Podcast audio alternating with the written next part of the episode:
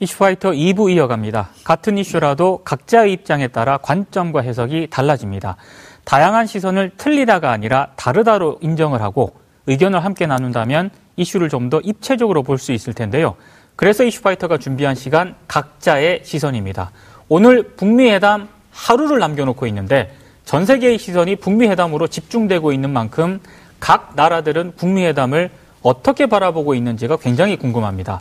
북미 회담을 가장 관심 있게 지켜볼 세 나라, 한국, 중국, 일본의 시선을 알아보는 그런 시간을 가져보겠습니다. 각국의 시선을 말씀해 주실 분들을 한 분씩 소개를 하겠습니다. 한국의 시선, 오찬호 사회학자 모셨습니다. 어서 오십시오. 안녕하십니까. 중국의 시선, 우수근 전 중국 동아대학교 교수님 모셨습니다. 어서 오십시오. 안녕하십니까. 일본의 시선, 하종문 한신대학교 일본학과 교수님 모셨습니다. 어서 오십시오. 안녕하세요. 각자의 시선 본격적으로 시작합니다.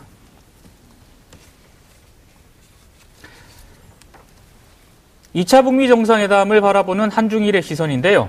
음, 일단 첫 번째로 한국의 시선에 대해서 좀 들어볼까 하는데 어, 키워드를 좀 먼저 말씀해 주시겠습니까? 네, 저는 탈레드 컴플렉스 세대의 탄생이라고 적어봤습니다. 네. 네. 탈레드 컴플렉스의 시선이요? 그렇습니다. 지금까지 우리가 어, 레드 컴플렉스라는 단어로 우리 어떤 이 한반도의 정세가 많이 설명이 되었죠. 그래서 네. 지금까지 뭐 종북, 좌파, 친북 이런 단어로서 굉장히 많은 사람들이 사상 검증을 당하고 어떤 공산주의라든가 사회주의에 대한 과도한 어떤 어떤 이제 그 거리두기를 하는 이제 그런 시선이 굉장히 강했었는데 예. 이제 이러한 엄청난 일들이 벌어지면서 그런 어떤 고정관념이 깨어지고 있는 네. 그런 거를 배워 나가는 세대들이 지금 탄생하고 있다라고 생각합니다. 음, 이게 아무래도 그 깨어 나가 진다는 게 최근에 그 남북 정상회담 같은 게 있지 않았습니까? 그 영향을 좀 많이 받았다고 봐야 되나요? 그렇습니다. 이게 사실상 살면서 한번 평생 볼까 말까 하는 큰 일인 거잖아요. 네. 이거를 무슨 1년 사이에 막 두 번씩 있으니까. 네네. 이게 저만 하더라도 제가 그래도 그 초등학교 국민학교 시절에 예. 제가 방공표 최우수상을 받아가지고 전국대회 나가가지고 탈락했는데 막 네. 또리 장군처럼 무찌른다 그런 얘기를 했는데 또리 장군 오랜만에 듣습니다. 그렇죠. 예. 그러니까 저희 아이는 그런 개념이 하나도 없는 거예요. 아. 그래서 이제 흔히 말하는 어떤 어, 적으로서 북한을 생각하는 개념은 네. 상대적으로 낮아지고 있고 예. 어떻게든 이제 협력을 해야 되고 그런 어떤 이제 우리가 해결해 나가야 되는 이제 여정으로서 생각을 하는 거죠. 그래서 예. 최근에 어떤 언론사에서 이제 관련된 조사를 해보니까 학생들 초 중고생들을 대상으로 조사를 해보니까 북한을 적으로 생각하는 어떤 비율이 굉장히 많이 줄어들고 있는 이제 그런 아하. 것에 대해서 어떤 언론은 또 우려도 하고 있지만 예. 또 우리가 이런 지금 시대적 변화가 굉장히 밀접하게 반영되고 있다라고. 볼 수도 있는 거죠. 음. 아니 근데 초등학생들은 저럴지 모르겠지만 분명히 그 북한이라든가 레드 컴플렉스와 관련해서는 저는 세대 문제도 분명히 있다고 보거든요. 그러니까 좀 나이가 많으신 분들은 여전히 그 레드 컴플렉스에서 자유롭지 않은 것 같은데 좀 어떤가요?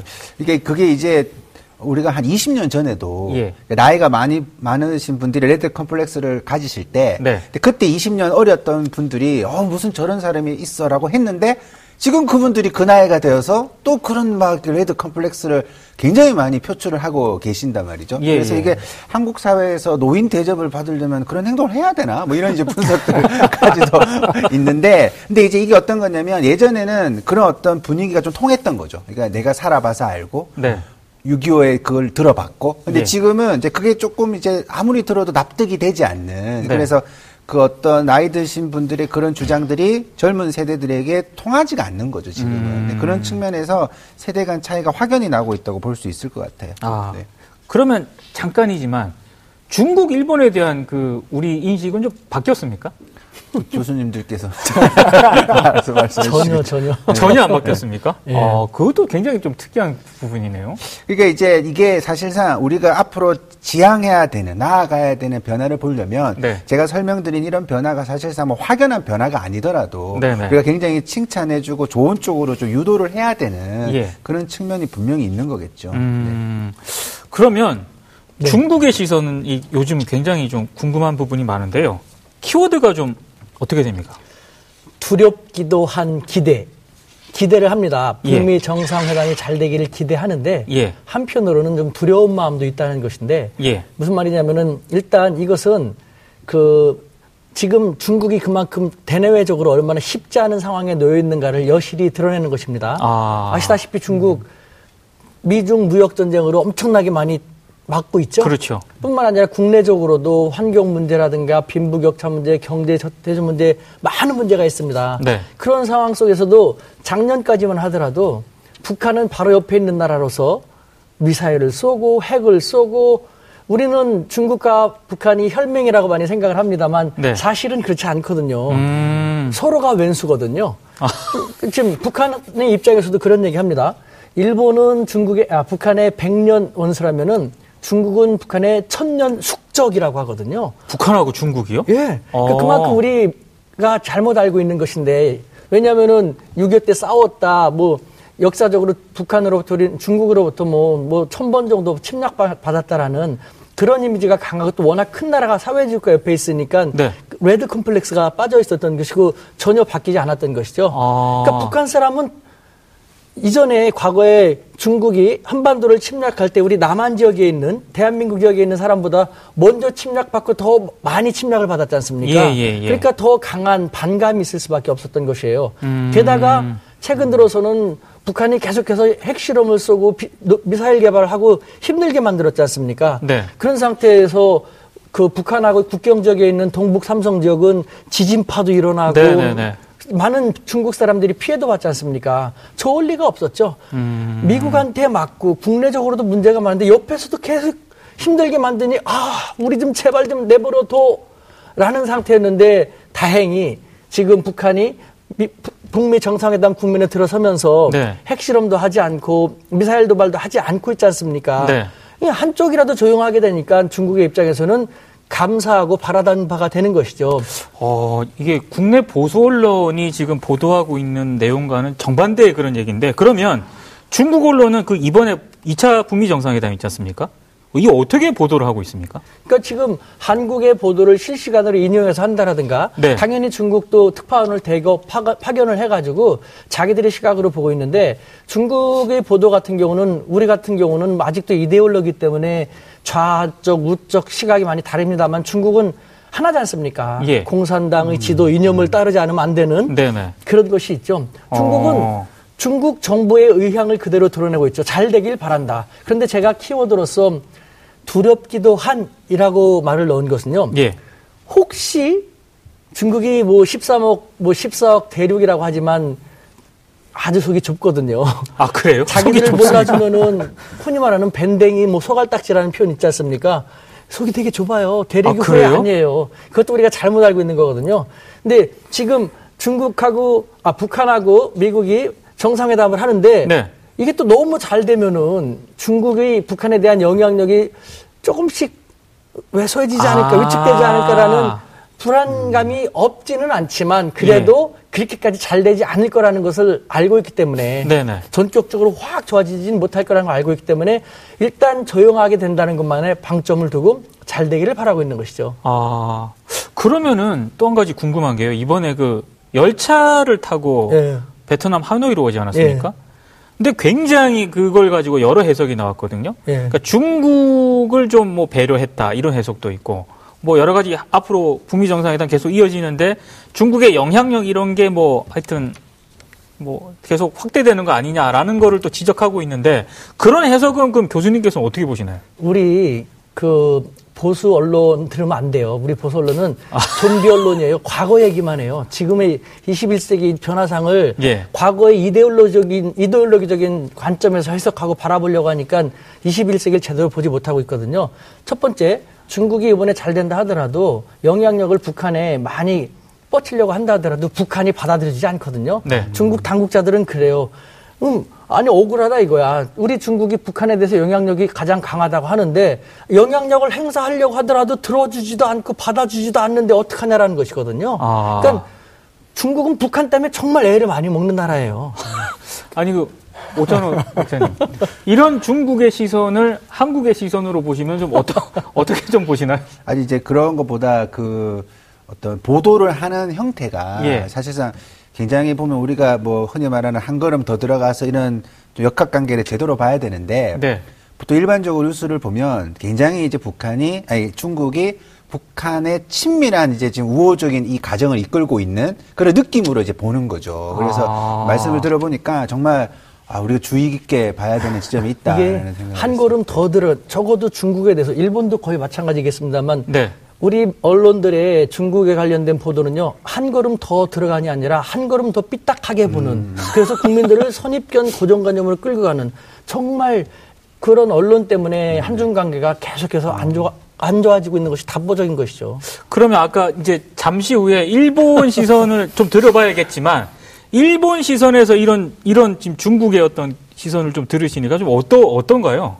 네, 말씀하신 그 중국의 복잡한 신경은 저도 조금은 이해가 됩니다, 사실. 아. 그러니까 제가 일본에서 감지하는 그 북한과 중국의 관계라는 것이 네. 흔히 말하는 미를 관계는 전혀 아니거든요. 아하. 그러니까 북한이 가지고 있는 그러니까 태생으로부터 출발하는 민족주의적인 감성이라고 하는 것들이 국민을 포함해서 지도자들 예. 모두가 공유하는 부분이기 때문에 예. 그러니까 그런 지점들과 중국과 충돌하는 것들이 앞으로도 발생할 수 있다는 거죠. 그러면 진짜 우리가 중국에 대해서 잘못 알고 있는 부분이 굉장히 많네요. 엄청나게 잘못 알고 있어요. 그러니까 간단히 말씀드리면은 저는 지피지기라고 하지 않습니까? 제대로 된 지피와 제대로 된 지기를 하자라는 말을 늘 강조하고 있어요. 예. 예를 들면은 명나라 시대도 중국이고 청나라 뭐 당나라도 중국이고 네. 그때 그때 중국이 지금 21세기 뭐 대한민국이 상대할 중국은 아니지 않습니까? 네네. 21세기 대한민국 6.25 직후 약소국이 아니거든요. 예. 그때의 대한민국이 아닌 중전 강국으로 부상한 대한민국의 입장에서 지투로 부상하고 있지만 대내외적으로 엄청나게 어려움 속에 있어서 갈 길이 멀고도 하만 그 중국을 제대로 봐야지만 중국에 대한 적합한 외교가 되는 거예요. 아하. 근데 이걸 이런 얘기도 처음 듣지 않습니까? 예, 예, 예. 그러니까 우리는 중국 외교에 대해서 계속 질 수밖에 없는 것이고 뒤통수 당할 수밖에 없는 것이고 일본에 대한 보도도 마찬가지거든요. 음. 옛날식 보도만 하니까 우리가 지금의 중국과 일본에 대한 제대로 된 외교가 거의 쉽지 않은 것이죠. 그럼 자연스럽게 지금 일본도 지금 우리가 제대로 모르고 있는 부분이 있을 것 같은데 일본의 시선은 좀 어떤 키워드를 가지고 오셨습니까? 네. 일본의 시선은 제가 씁쓸한 벤치 신세 이렇게 정했습니다. 벤치 어, 신세요? 어, 네. 얼마 전에 그 아시아컵 대회에서 일본이 준우승을 했습니다만 어, 실질적으로 지금 이제 동아시아 전체 국제 관계의 틀을 바꾸는 북미 정상회담이 네. 내일부터 열립니다. 네. 근데 그 큰 무대에 일본이 어떤 출장 기회가 주어질 것인가, 그리고 어떤 포지션이 맡겨질 것인가. 그러니까 일본으로서도 정하지도 못했고 감독이 누군지 모르겠습니다만 네. 어, 일본이 출전할 가능성도 그렇게 높아 보이지는 않습니다. 예. 그러니까 그런 면에서는 그 오늘 나왔던 여러 가지 아베 수상의 언명만 보더라도 네. 고민은 하고 있는데 네. 어, 속은 굉장히 착잡하고 씁쓸하지 않을까 그렇게 보입니다. 아니 근데 지금 뭐 재패 패싱이라는 얘기가 계속 나오는데 요즘 일본 정부가 하는 걸 보면은 괜히 그 제 개인 생각이긴 합니다만 패싱이 아니라 그냥 목리 수준인 것 같거든요. 교수님은 좀 어떻게 보십니까? 예, 그렇습니다. 지금 아베 수상이 어, 전후에 지금 두 번째로 올해 집권을 하고 있는데요. 네. 그 아베 수상의 장기 집권의 또 하나의 비밀은 분명히 북한에 대한 반북한이었습니다. 네, 네, 네. 뭐 뒤집어 얘기하면 북한이 아베 수상을 굉장히 도와줬던 거죠. 네. 그러니까 핵실험을 하고 미사일을 쏘게 되면 어, 한국에서는 가만히 있는데 일본에서는 사이렌이 울리고 네. 대피 방송이 나옵니다. 근데 이러한 위기 상황은 일본이 재해에 굉장히 민감하다는 측면도 있습니다만, 음. 그러니까 정치적으로 활용하는 부분 분명히 보인다라는 것이죠. 예. 그런 북한의 모습이었는데 어느 날 갑자기 남북한이 만나더니 이제는 어, 미국의 트럼프 대통령하고 만난다는 거죠. 네. 이렇게 변하는 동북아의 그 질서와 국제관계의 변동에 대해서 과연 일본은 어떻게 나아가야 될 것인가에 대한 고민들을 지금까지의 정책 그리고 아베 정권이라고 하는 부분들이 엇박자가 나오기 시작한다. 네. 그렇게 볼 수도 있겠죠. 아, 한국의 시선에서 봤을 때 일본에 할 말 많지 않습니까? 오찬호 학장님이 보시기에. 근데 이제 이게 그러니까 제가 뭐 분석가라기보다 네. 약간 이제 분석이 일본이 패싱이 되고 뭔가 주도적인 역할을 한반도에서 하는 것에 대해서 뭔가 이제 아뭐 쉽게 말해서 아유 뭐 꽃이다 뭐 이런 거 있잖아요. 이렇게 쉽게 그러니까 이게 그런 어떤 일본에 대한 감정 뭐 이런 게 있고 그래서 이게 뭔가 우리가 굉장히 일본이 결국은 우리가 영향을 끼치지 않고 우리가 뭔가 되게 큰 일을 할 수 있을까라는 식으로 제가 이해를 하고 있는 거죠. 이게 네네. 사실은 이런 구도 자체가 굉장히 보면 어떻게 보면 이 정확한 평화를 지향해야 되는 이 회담보다 네. 회담 이후에 어떤 외교 관계가 만들어질 것인가 음. 이런 것에 대한 이제 미리 걱정을 하는 네. 그런 태도인 것 같, 다라는 생각도 아. 평범한 사람 입장에서 할 수 있을 것 같아요. 근데 저는 굉장히 궁금한 게 남북 간의 관계가 평화 모드로 가지 않습니까? 그러면 어찌됐든 주변국이 어, 중국하고 일본이잖아요. 예. 남북 관계가 좋아진다라고 하는 거는 이 어쨌든 국력이 올라간다는 거지 않습니까? 그러니까 중국은 그거를 어떻게 바라볼지가 굉장히 궁금하거든요. 실제로 뭐 북한과 굉장히 친하긴 하지만 친하지 않아요. 네. 아, 교수님 친하지 않다고 했죠. 이거는 네네. 진짜 아까 말씀드렸지만 우리가 정말 잘못 알고 있는 거 김, 김일성이 살아있을 때도 네. 중국하고 뭐 6.25 직후에도 되게 혈맹이었지 않습니까? 예. 얼마나 앙금이 많았는데요. 음... 그때는 이데올로기 대립 때문에 어쩔 수 없이 손을 잡았고 시진핑 주석 집권하자마자 김정은 전혀 불러주지도 않았지 않습니까? 네네네. 얼마나 많이 멸시했는데요. 음... 그런데 왜 갑자기 지난 3월 달부터 예. 네 번이나 만났습니까? 그러니까요. 트럼프 덕이에요. 아... 미국이 중국을 하도 괴롭히니까 지금 중국의 입장에서는 북한뿐만 아니라 우리 대한민국뿐만 아니라 남태, 남태평양의 조그만 나라라든가 아니면은 아프리카에 있는 조그만 나라까지 찾아가서 자기 편을 더 만들려고 공을 들이고 있지 않습니까? 네네. 하물며 한반도에 있는 바로 옆에 있는 대한민국은 중견 강국이거든요. 네네. 그럼 시진핑의 입장에서는 무시할 수가 없는 것이고 그 다음에 북한은 핵을 들고 있어요. 아. 중국 사람들은 그 핵은 사실은 미국을 겨냥하는 게 아니라 중국을 겨냥한다고 생각하고 있거든요. 아. 음, 언제 어떻게 될지 모르는 거예요. 예. 그러니까 사이가 안 좋으면 안 되는 것이고 그렇다고 남북한이 너무 좋아가지고 강성한 통일국가 되면은 자기들한테 좋을 게 하나도 옆에 센 사람이 나타나면 좋을 거 없지 않습니까? 그렇죠. 그러니까 지금처럼 분단된 상태에서 북한이 도발도 일으키지 않은 네. 그런 상태로 유지되, 유지되기를 바라는 것이 중국의 속내인 것이죠. 음, 그러면 이건 조금 먼 얘기일 수도 있지만 종전 선언이 만약에 이제 하노이 회담에서 선언이 되고요. 그러면은 평화 체제로 가기 전까지 어찌 됐든 이 한반도 주변에는 다자간 협상으로 네. 갈 수밖에 없거든요. 그랬을 경우에는 중국하고 일본 이해관계가 막 부딪힐 수도 있겠네요, 지금.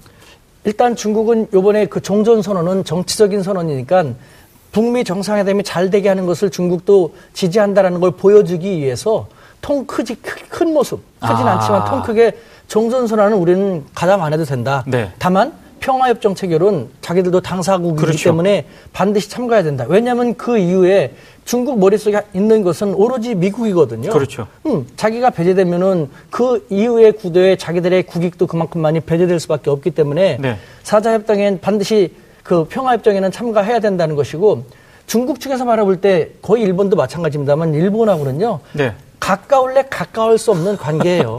그러니까 우리가 이걸 잘 알면은 중국도 일본도 러시아도 잘 활용할 수 있는데 우리는 이 종북 그 뭐야 좀비 언론들 때문에 네. 이것을 잘 몰라서 그러는데 중국은 이 대륙이 조그만 섬나라한테 중국 사람들이 생각을 할 때는요 섬나라한테 짐작닦겠지 않습니까? 네. 게다가 역사 인정도 하지 않고 부정하고 있고 계속해서 도발을 일삼고 있어요. 예, 예. 영토 문제도 있지 않습니까? 네. 좋을 리가 없거든요. 음... 그러니까 국력이 올라가면 올라갈수록 씩씩씩거리면서 너네들 언젠간 우리가 반드시 원수를 갚겠다. 중국 속담에 사소한 복수는 생각하지 말라가 아니라 아... 사소한 복수는 10년 후에 갚아도 충분하다. 아하. 복수는 반드시 갚으라는 게 이 중국 대륙의 속 좁은 사람들의 가르침이에요. 네. 그러니까 북, 그것을 일본에 아니까 일본이 중국을 얼마나 두려워하겠습니까? 그러니까 중국과 일본은 두 나라의 국력차가 현재 확 나가지고 한쪽이 깨갱깨갱 숙이지 않는 한 계속해서 사이가 나빠질 수밖에 없어요. 그럼 일본 같은 경우는요. 네. 지금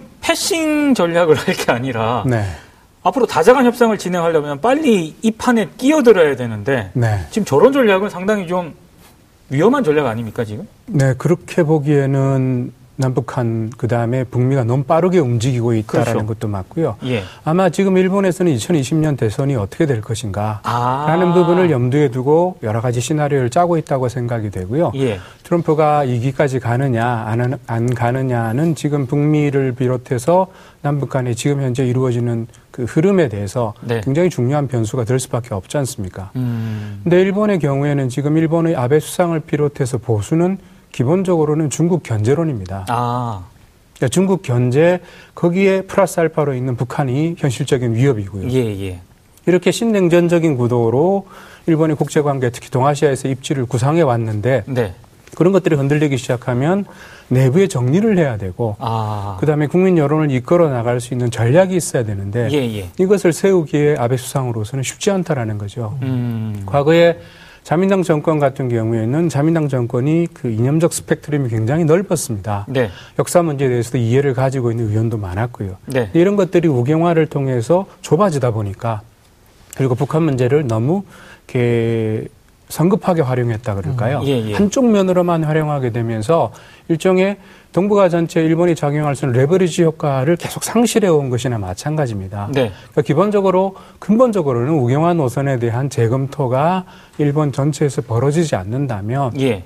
일본 현재의 패싱의 부분에서 어, 북한 어, 미국이 변하지 않는다면 아마 일본의 출구는 그렇게 어, 커 보이지는 않을 것 같아요. 아하, 알겠습니다. 사실 오늘 세 분의 말씀 드리면서 어, 중국, 한국은 뭐 원래 그렇다 치고 중국과 일본에 대해서 좀 잘못 알고 있는 부분이 굉장히 많다는 그런 생각이 들었는데요. 시간 때문에 지금 이제 마무리를 해야 될 그런 시간이 벌써 됐는데 마지막으로 어, 한 줄 평으로 네, 이 한 줄 평으로 지금 어, 이번 정상회담을 어떻게 보고 있는지 그걸 한 줄 평으로 간단하게 좀 정리를 한번 네. 오찬일 사회학자님부터 한번. 네. 이제 더 이상의 레드 컴플렉스는 사라져야 한다. 더 이상 레드 컴플렉스는 네, 사라져야 한다. 네. 우리 중국도 그 북미 정상회담을 중국식 표현하면 열렬히 열렬히 축하하는 마음으로 지켜보고 있습니다. 잘 되길 바랍니다. 중국의 표현입니다.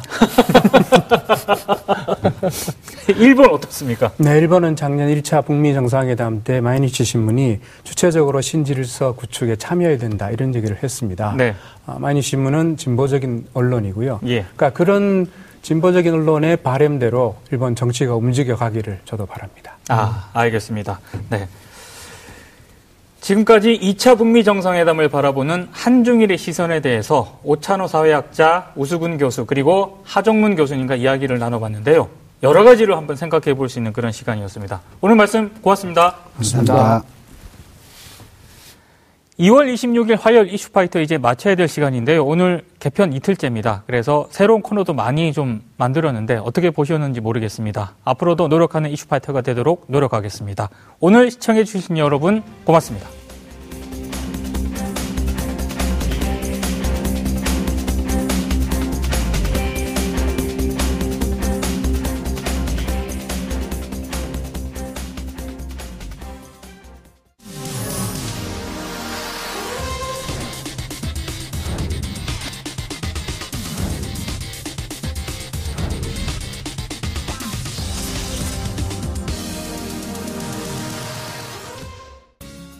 좋았나요? 방송에 대한 응원 이렇게 표현해 주세요. 다운로드하기, 댓글 달기, 구독하기, 하트 주기. 더 좋은 방송을 위해 응원해 주세요. 다운로드하기, 댓글 달기, 구독하기, 하트 주기. 기억하셨죠?